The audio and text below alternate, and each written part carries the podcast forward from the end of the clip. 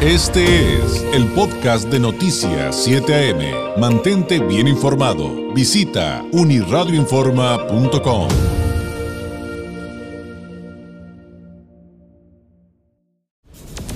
Este es el comentario nacional del periodista Carlos Álvarez. 8 de la mañana con 37 minutos, como todos los lunes, vamos con nuestro analista político, el periodista y corresponsal del Seminario 7 en la Ciudad de México, Carlos Álvarez Acevedo, quien usted encuentra en redes sociales, por cierto, como arroba Carlos Álvarez MX. Carlos, ¿cómo estás? Muy buenos días. Buenos días, David, ¿cómo estás? Muy bien, como platicábamos con el público al inicio de este espacio informativo, con muchos frentes abiertos a nivel nacional, binacional, también otros temas locales que ya después te platicaremos, Carlos, pero sin duda inevitable el día de hoy hablar de los temas como los de los Oya o este encuentro de, le llaman ellos, ¿no? Encuentro de alto nivel en materia de seguridad México-Estados Unidos. Pues sí, David, mira, yo titulé esta participación eh, Camarero, sírvame otro plato de impunidad en el caso Lozoya. Y te voy a platicar por qué. Mira, por un lado, México y Estados Unidos pactaron durante el diálogo de alto nivel de seguridad que se abrevia DANS, que el fin de la, el fin de la Mérida pues ya se, se terminaba, eh, desde el 2008 estaba este pacto entre las naciones, y el comienzo de un nuevo plan conjunto llamado Entendimiento Bicentenario, que es una etiqueta más, con el que supuestamente priorizarán atender las causas de las problemáticas comunes o binacionales, entre ellas desarticular las organizaciones de estupefacientes, o sea, carteles de la droga, de tráfico de personas, así como reforzar las fronteras y puertos y abordar temas de salud pública, como es el, la adicción a, los, a las drogas.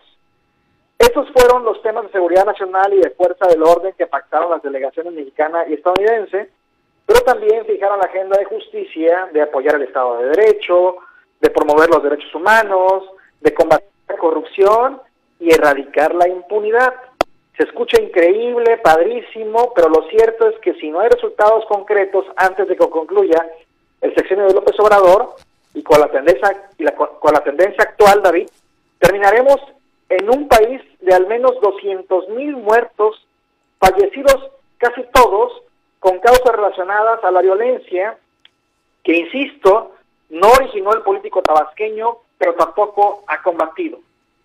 El pasado viernes, apenas terminaban de decir esto Anthony Blinken y su homólogo Marcelo Ebrard, cuando al día siguiente la periodista Lourdes Mendoza casó al millonario Emilio Lozoya Austin el director general de Pemex, quien cenaba tranquilamente junto a otras personas en un lujoso restaurante ubicado en Lomas de Chapultepec, en la Ciudad de México.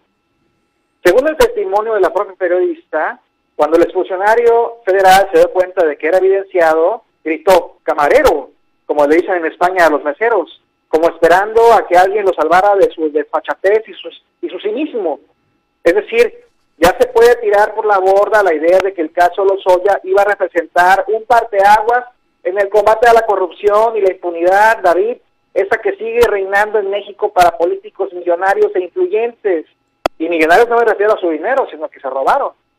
También está implícito el rotundo fracaso de la primera Fiscalía Autónoma en México, que además de ineficaz, David, es usada para perseguir los odios y las animadversiones personales de su titular, ese que el presidente López Obrador dice tenerle una gran confianza y que es un hombre honesto e íntegro. También es mentira lo que dice repetidamente el político tabasqueño de que hay ya no hay corrupción y se acabó la impunidad. No es poca cosa, David, de lo que se le acusa a Lozoya. Dos jueces de control vincularon a proceso a este exfuncionario por su presunta responsabilidad en, en delitos, entre ellos haber recibido de Odebrecht 10 millones de dólares en sobornos, David. Mira, el próximo 28 y 29 de octubre, porque tiene dos procesos, dos procesos abiertos en Lozoya, se cumplirán 15 meses de que el expositor federal fue vinculado a proceso. 15 meses, David.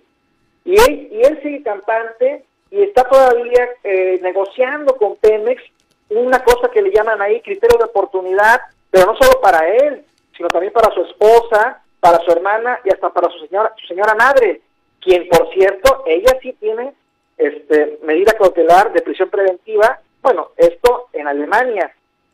Y respecto a la causa penal de la planta de fertilizantes, que supuestamente los Soya Austin, eh, pues recibió un soborno de 3.5 millones de dólares de parte del, presidente del presidente de Altos Hornos de México, Alonso Ancira, por la compra de la planta que se ubica, se ubica en el complejo Pajaritos en Coatzacoalco, Veracruz, que, bueno, era una planta chatarra y que este, la PGR dice que la compra provocó un daño a Pemex por casi 8 mil millones de pesos.